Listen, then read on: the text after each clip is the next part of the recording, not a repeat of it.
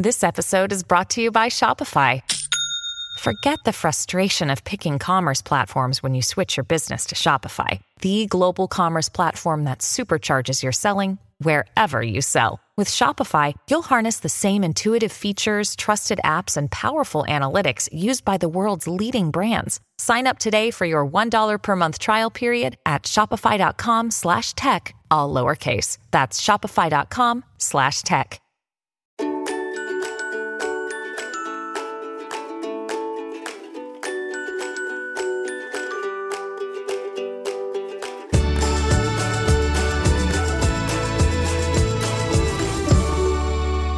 We're momming today with Dr. Gilboa. Ask Dr. G, and we'll ask her many questions. Um, you know, you, you call yourself a resilience expert, but you're also a family physician.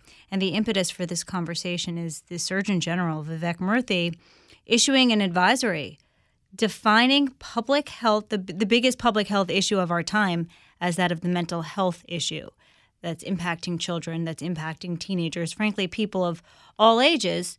But he's pinning it on the social media companies, and in my opinion, putting the burden on parents to fix it. Your thoughts? Uh, I, I don't see his uh, leaning quite that hard on saying this is all social media companies' fault, but I hear you that social media is a possible inflection point. It's a place to intervene.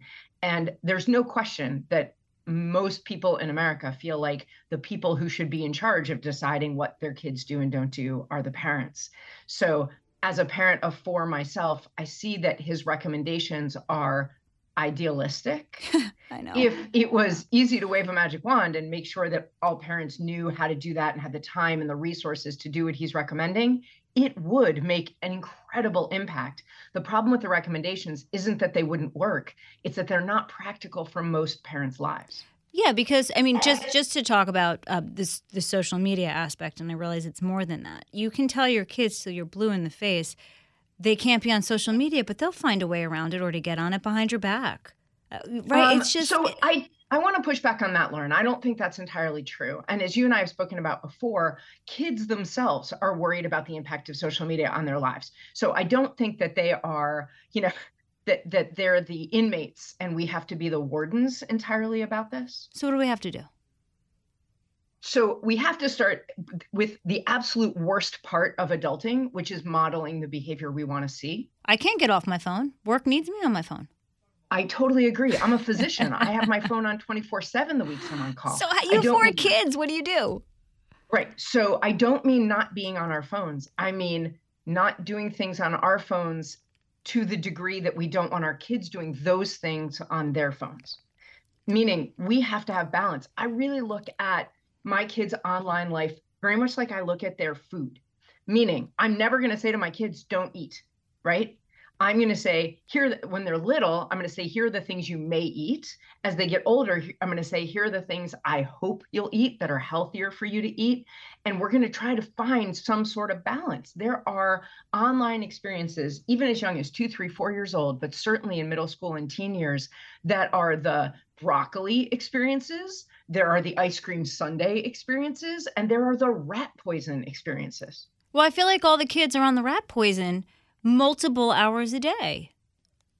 Okay, so I disagree that social media is rat poison. I would say things like first person shooter games, a lot of pornography, like there's there's rat poison that's way worse than social media. Like the Does social media challenges, right? Um, so, yeah, the, the, the the challenges, like the TikTok Some challenges, of the challenges, the choking challenge. Sure. That's what I was thinking. Right. So right. So something that encourages you to put your life in at risk, absolutely, that's rat poison. But I think of social media much more like I think of junk food.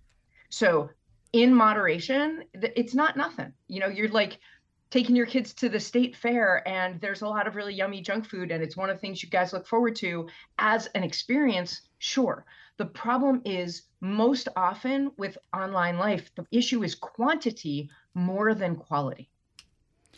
So if my kid was hungry and said to me, I want broccoli, at first I'd be patting myself on the back, right? I'm somehow the best parent ever. But if they wanted to sit down at eight o'clock in the morning and eat broccoli without stopping or doing anything else until 10 o'clock at night, at some point I'd be like, hey, Jolly Green Giant, step away from the table. What, but besides social media, screens, Netflix, video games. Why are we in this mental health crisis?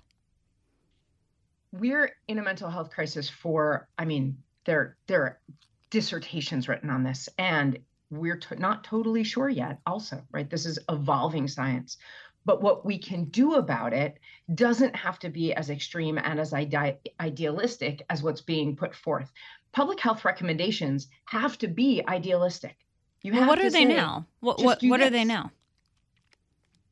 What I'm sorry, what are what? What are the public health recommendations now? So the public health recommendations that just came out around social media is that kids are not on social media until they're 14 unless there's a parent sitting next to them while they're on. And that's unrealistic. So what's more important, what's a better safety mechanism than all of the parental controls you can put on your kids' devices is communication with your child about what the risks are, what the benefits are, because if we ignore the fact that there's anything good about it, then we stop having a realistic conversation. And also, there's some incredibly useful, valuable things about social media, not to mention there's no job I can think of any of my kids growing up to have where they wouldn't have to have these skills. Right. No, I agree. So uh, I agree with you. So one, you know, parents will say to me about um, middle school kids, they'll say, "Well, kids should never swear," and I say, "Oh, do you never swear?" right? So I'll ask an audience of adults, I'll say, raise your hand if you've ever in your life uttered a swear word. And pretty much every hand goes up. And I say, now put your hand down uh, unless you've uttered a swear word at a job interview. And pretty much every hand goes down. And I say, that's the skill my kids need to learn, not to never swear, but to never swear at the wrong so time. So, how do you teach it?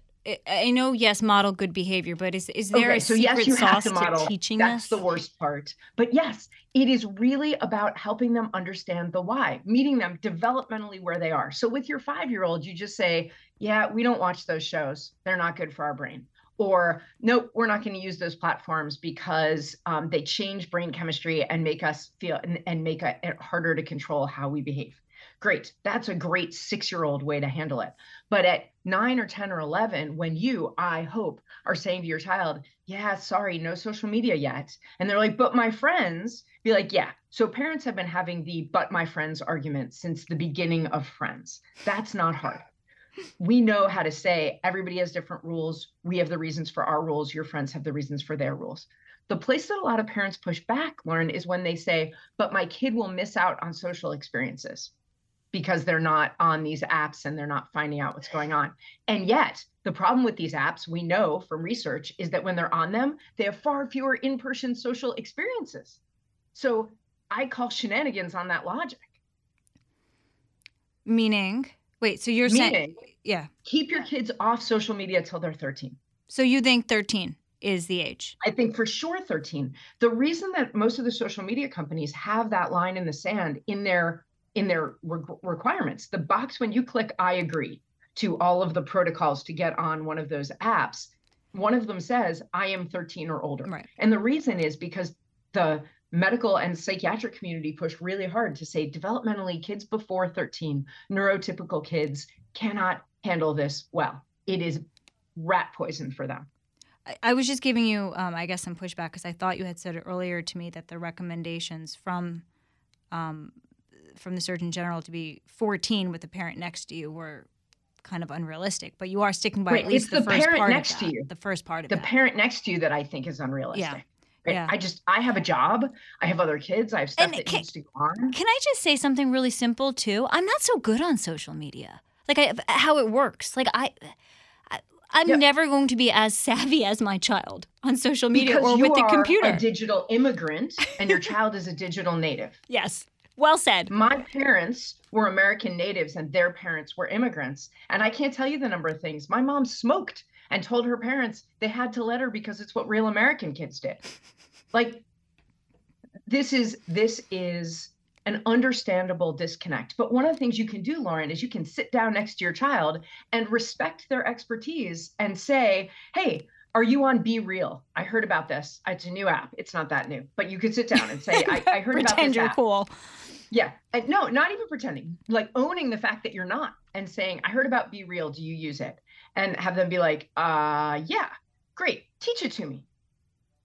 Huh. That's also a good way to see exactly how in depth they are in the digital Yeah. social media space, right? To test. And uh, I'll give your listeners a hack. If you sit down next to your child and you ask for a tour of any of their apps, if they have to sign into the app, they're not signing into their main account because we leave our main account open on our phones. We don't have to, we don't sign out of our apps. So if your child's signing in in front of you into an app, it's not the one they usually use. They have a second. I need more hacks. Give me more hacks.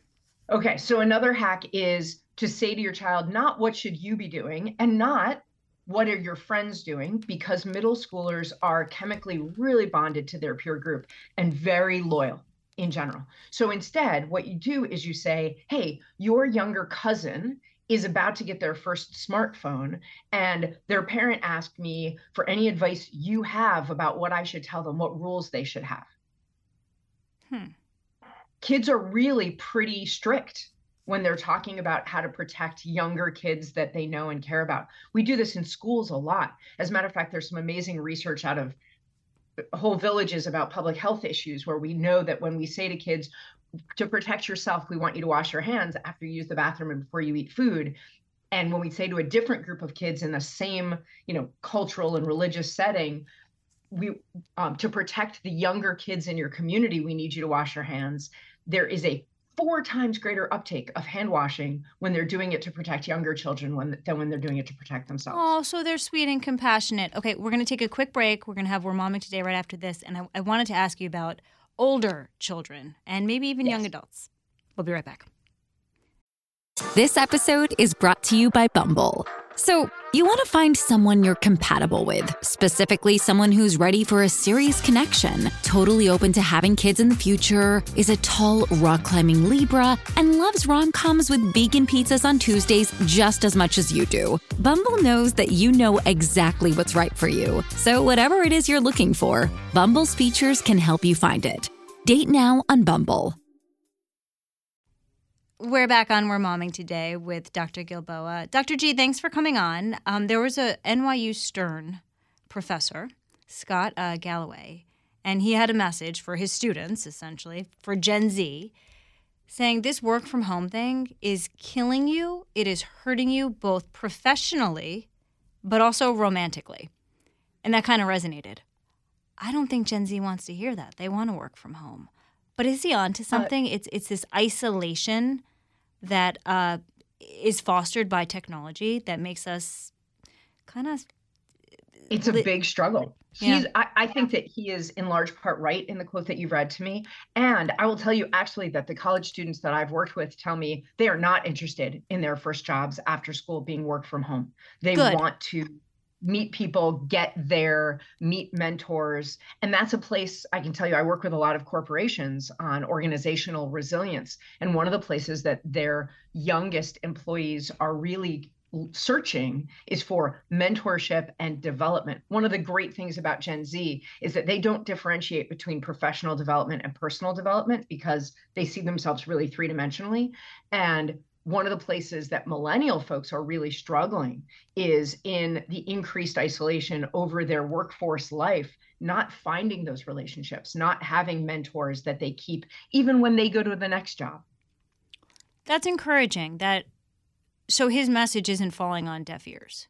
They're, I they're really think that's true, both through their own experience and also through their thoughtful, you know, Gen Z is incredibly critical. And I mean that in a positive sense. They critique what they're going through. They are used to being able to see their whole lives, see something and comment on it and interact with other people who are commenting on it. And that's a good thing that's come out of online life. They expect to be able to advocate, to say, yes, I agree with this, but that point didn't resonate, or I think that's ridiculous. And so they are critiquing what they're seeing. They are not at all unaware of the mental health crisis that they and their friends are in. And so, you know, I mean, they are wondering, how do I navigate this? One of my own young adult sons said to me, I I'd like to date a woman who doesn't have anxiety. And it's incredibly hard to find, but I don't know that I have what it takes given everything I'm trying to accomplish in my life to be there for a partner who has anxiety to that to the degree that I'm seeing it in the people I'm meeting. I feel like anxiety has become the new trendy word. Um, So feeling anxious is something that every person experiences and it keeps us alive. Feeling anxious is protective and helpful. When you go up to a lookout at a national park and you lean out to get a great view or a good picture, and the guardrail at your knee starts to move, the feeling you have is anxiety. Your brain is saying, Step back, you could die. Mm. So you can see how feeling anxious saves lives. The problem is when those feelings of anxiety from feeling like you're under threat or at risk become out of proportion with the actual situation you're in and begin to interfere with your ability to do your normal daily How activities. common is that? So we're seeing it, it we, we, are seeing a great deal of it. One of the conversations that ha- is happening is are people correct? You know, during the pandemic there was a tremendous amount of anxiety about interacting with other people that was entirely understandable and I wouldn't have classified as pathologic because it was risky and yep. your brain was telling you it was risky because it was risky. The problem is learning the skills that you need to accurately evaluate the situation you're in. When your heart starts to beat like you're being chased by a lion and it was only from opening an email, that is a, a chemical truth. You're not lying, right? Your, the but, chemistry in your brain is making your heart beat that fast, but you have to find a way to utilize the strategies and skills built into becoming more resilient to help you not have that sort of panic attack from opening an email. How is this so common though? That your son actually says, I'm just looking to find someone that I can date that doesn't have these issues isn't crippled, isn't to, crippled by anxiety. I have to right. then deal with crippled by anxiety. Thank you. And this brings you back to the converse the beginning of our conversation which is where did this mental health health crisis come from? And the truth is that even before social media a lot of it comes from the performance pressure we have been placing mm. on children for about the last 20 years. Okay so many questions. I was at a um i'm writing this down so I don't forget performance pressure okay. I was at a uh, communion for my uh, my nephews they're twins and um congratulations. Thank you. One um an older cousin was there. She's 14 and honestly, I haven't seen her in a few years because of COVID. Mm-hmm. But she is beautiful. She is smart. She is popular.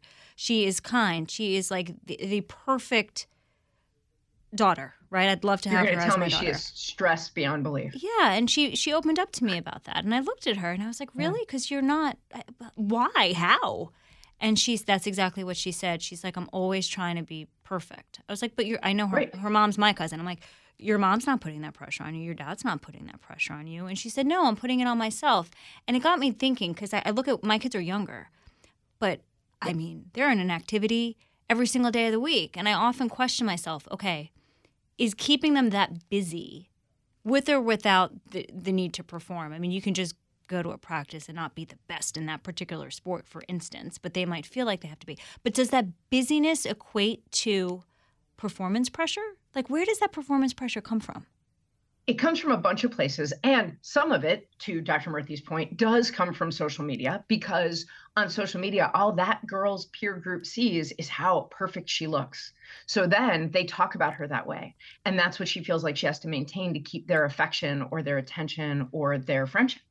but there is but to your point lauren and i know you know we could talk about this for hours. So to bring this to one point that i think is useful the issue is for kids where their identity lies. Mm. So if your your busy kid's identity lies in being an athlete in that sport, then if they get injured or they're not great or they don't make the travel team, they wonder who am I?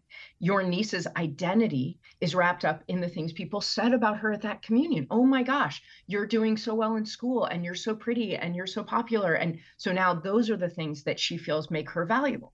So kids who have less busyness, get more chance to figure out what their identity is when other people aren't telling them what box they fit into.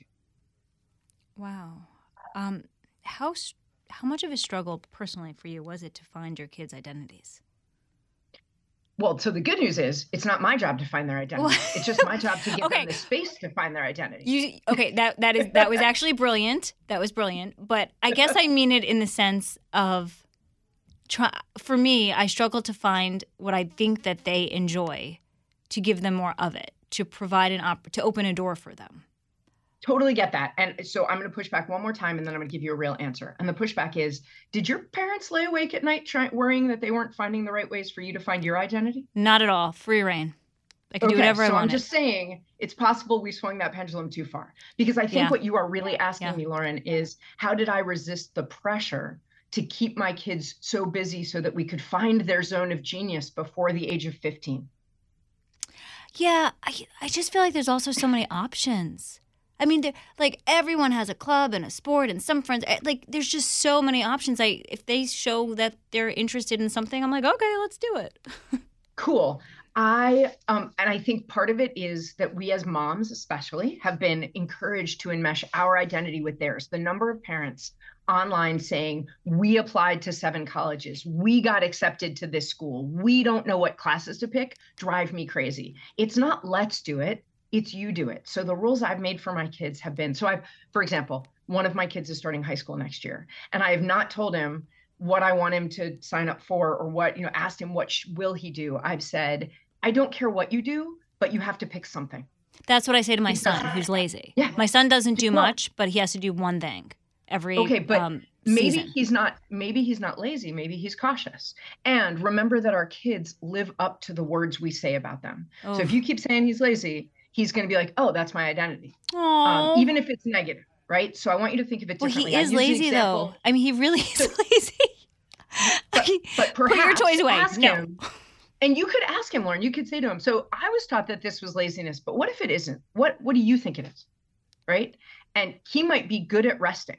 He might be cautious about not wanting to jump into something socially because he doesn't really know what's going on. He might be uh, really strong against peer pressure, even parent pressure, which would be really helpful for him in life. So it may also be a positive. Parents like to say, "Oh, my kid's a picky eater." But actually, I always reframe that for parents and say, then your kid is a really brave eater. I've never had to be a brave eater because I've never come across a food I didn't like that much. But people who have a lot of food sensitivities, or That's how I a lot of explain foods- my weight. there are a lot of foods that are, they don't they just have tried and don't like they have to be really brave to try something new so when we start to talk about four and five year olds as brave eaters and not picky eaters they try more things Okay, what do you say to a parent who just says, "Okay, this is a lot of mental gymnastics. I just want to tell my kid I told you so," or I just want to tell tell my kid you need to do this because I said so. I I'm- think that if it's something that is that that you should definitely have a few of those things right? If you say you just definitely have to come to our house of worship with you because even if you don't see any value in it because i told you so. For me my kids have to be at our family friday night dinner every week their whole lives.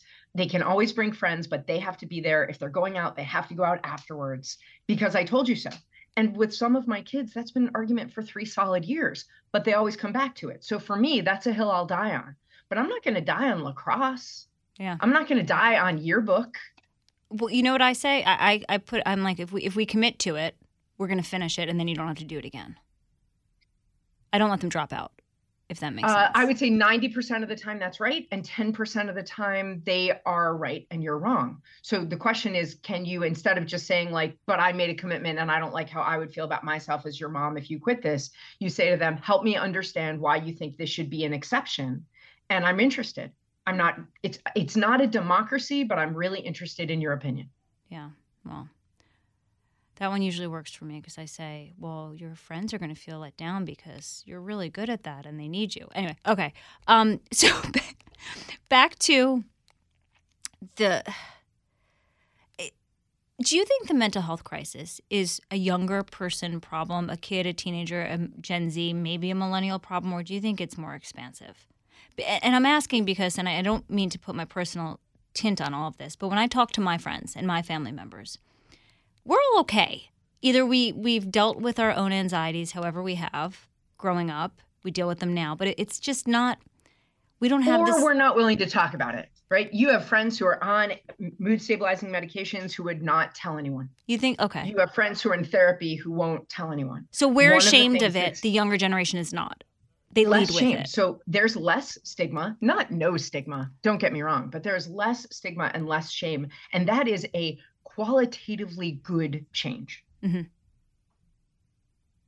Okay. Yeah, I, I'd actually go with there's no stigma right now. I, I would go that far. I, I mean, if you live with someone with mental health, with mental illness, they will tell you that's not true. Right. Uh, That's not true in jobs. It's not true in school admission. It's not true in family How- experiences. how is like it- there is still stigma. h- h- how so? For the most part, how about this, Lauren? When I say mental illness, you imagine I mean a lifelong struggle. But Hmm. everyone, 100% of people in their lives go through periods of time, just like we go through physical illnesses that resolve completely. But for a while, you had to miss some work or you couldn't do all your usual activities because you did not feel good. Well, that happens with our mental health as well, but we don't even have words to describe it. Um, but uh, I know our our there's disability leave that you can take for mental health reasons. I, I don't know how it Yeah. pertains to academics, but I that's how it is in the Sure, in you the can take that space. leave. Try coming back afterwards and then putting yourself up for a promotion. Oh, If you were uh. out because you had pneumonia or a broken leg, you put yourself up for promotion, people don't even think twice. Come back from family medical leave for mental illness, even in your family, not just in yourself. And seriously? people are like, whoa, wait, wait, wait that's minute. too unpredictable. That's for human resources to know. Your your coworkers. I mean, does your boss have to know that? Like, how would that be used against you? oh, all the time. I mean, I sign Really? a lot of family medical leave paperwork for patients and they're begging me not to put those diagnoses on. I won't I won't be fraudulent, so if that's the reason, that's the reason. But then we're trying to game out how do they do this because most people don't live in huge cities where their privacy is really their privacy. They know somebody who knows somebody. And they're still ashamed of it or don't want it to hurt For them. or or Or people are still them. judging them because of it and so they it's not even just a matter of shame it's a matter of stigma shame is what, how you feel yourself. Stigma is what other people put on you. Oh my gosh, that's so sad. I feel like I'd so. uh, Is there anything that you want to bring up that you think is important to you, is important to listeners, or something that's just not even being spoken about? yes. All change is stressful to our brains. All change even the good stuff. And so because of that it's important to know that if you are stressed it doesn't mean you're doing life wrong. Stress is not the enemy it can be dangerous but so can exercise be dangerous right hmm So it takes stress to get the life we want, to get the job we want, the relationships we want, the family experiences we want, a vacation we want. It takes stress. So, this idea that we should avoid stress at all costs is not just unrealistic. The idea that we should avoid social media at all costs is not just unrealistic. It's actually not that helpful. A better way is to say, okay, if my kid's social media use is stressing me out, I have to figure out why and what's a better way to approach it. If I have a stressor that's really freaking me out, I have to figure out is it totally avoidable? And I think in a nine year old, social media is totally avoidable. And in a 15 year old who's going to have to get a job in a few years where they use social media, it's probably not totally avoidable. If it's totally avoidable and useless, great, get rid of it.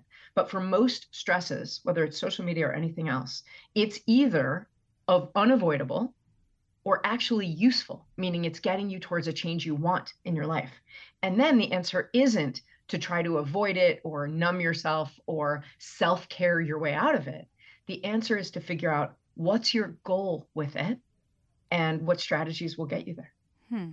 Do you feel like we might have went a little bit too far, where there's people pulling back because everything stresses them out, and they just want to be so protective of their mental health? Yes, we have we have this myth in our society that if you're stressed, you're doing life wrong. Oh.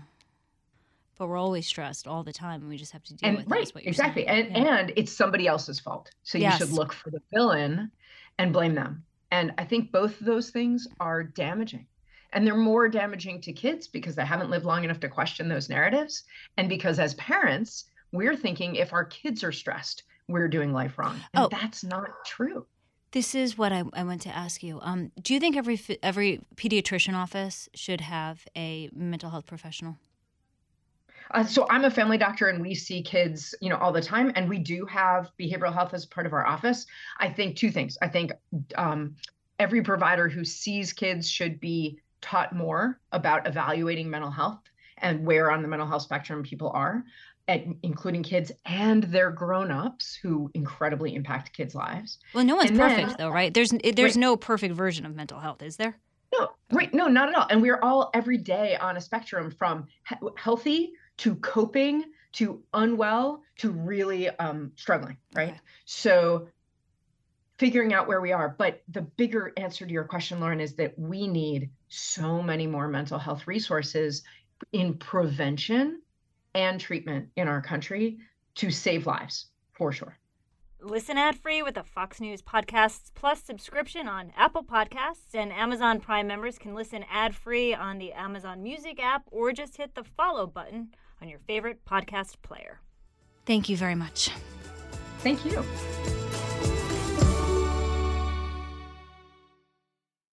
Listen to the show ad free on Fox News Podcast Plus, on Apple Podcast, Amazon Music with your Prime membership, or subscribe wherever you get your podcasts.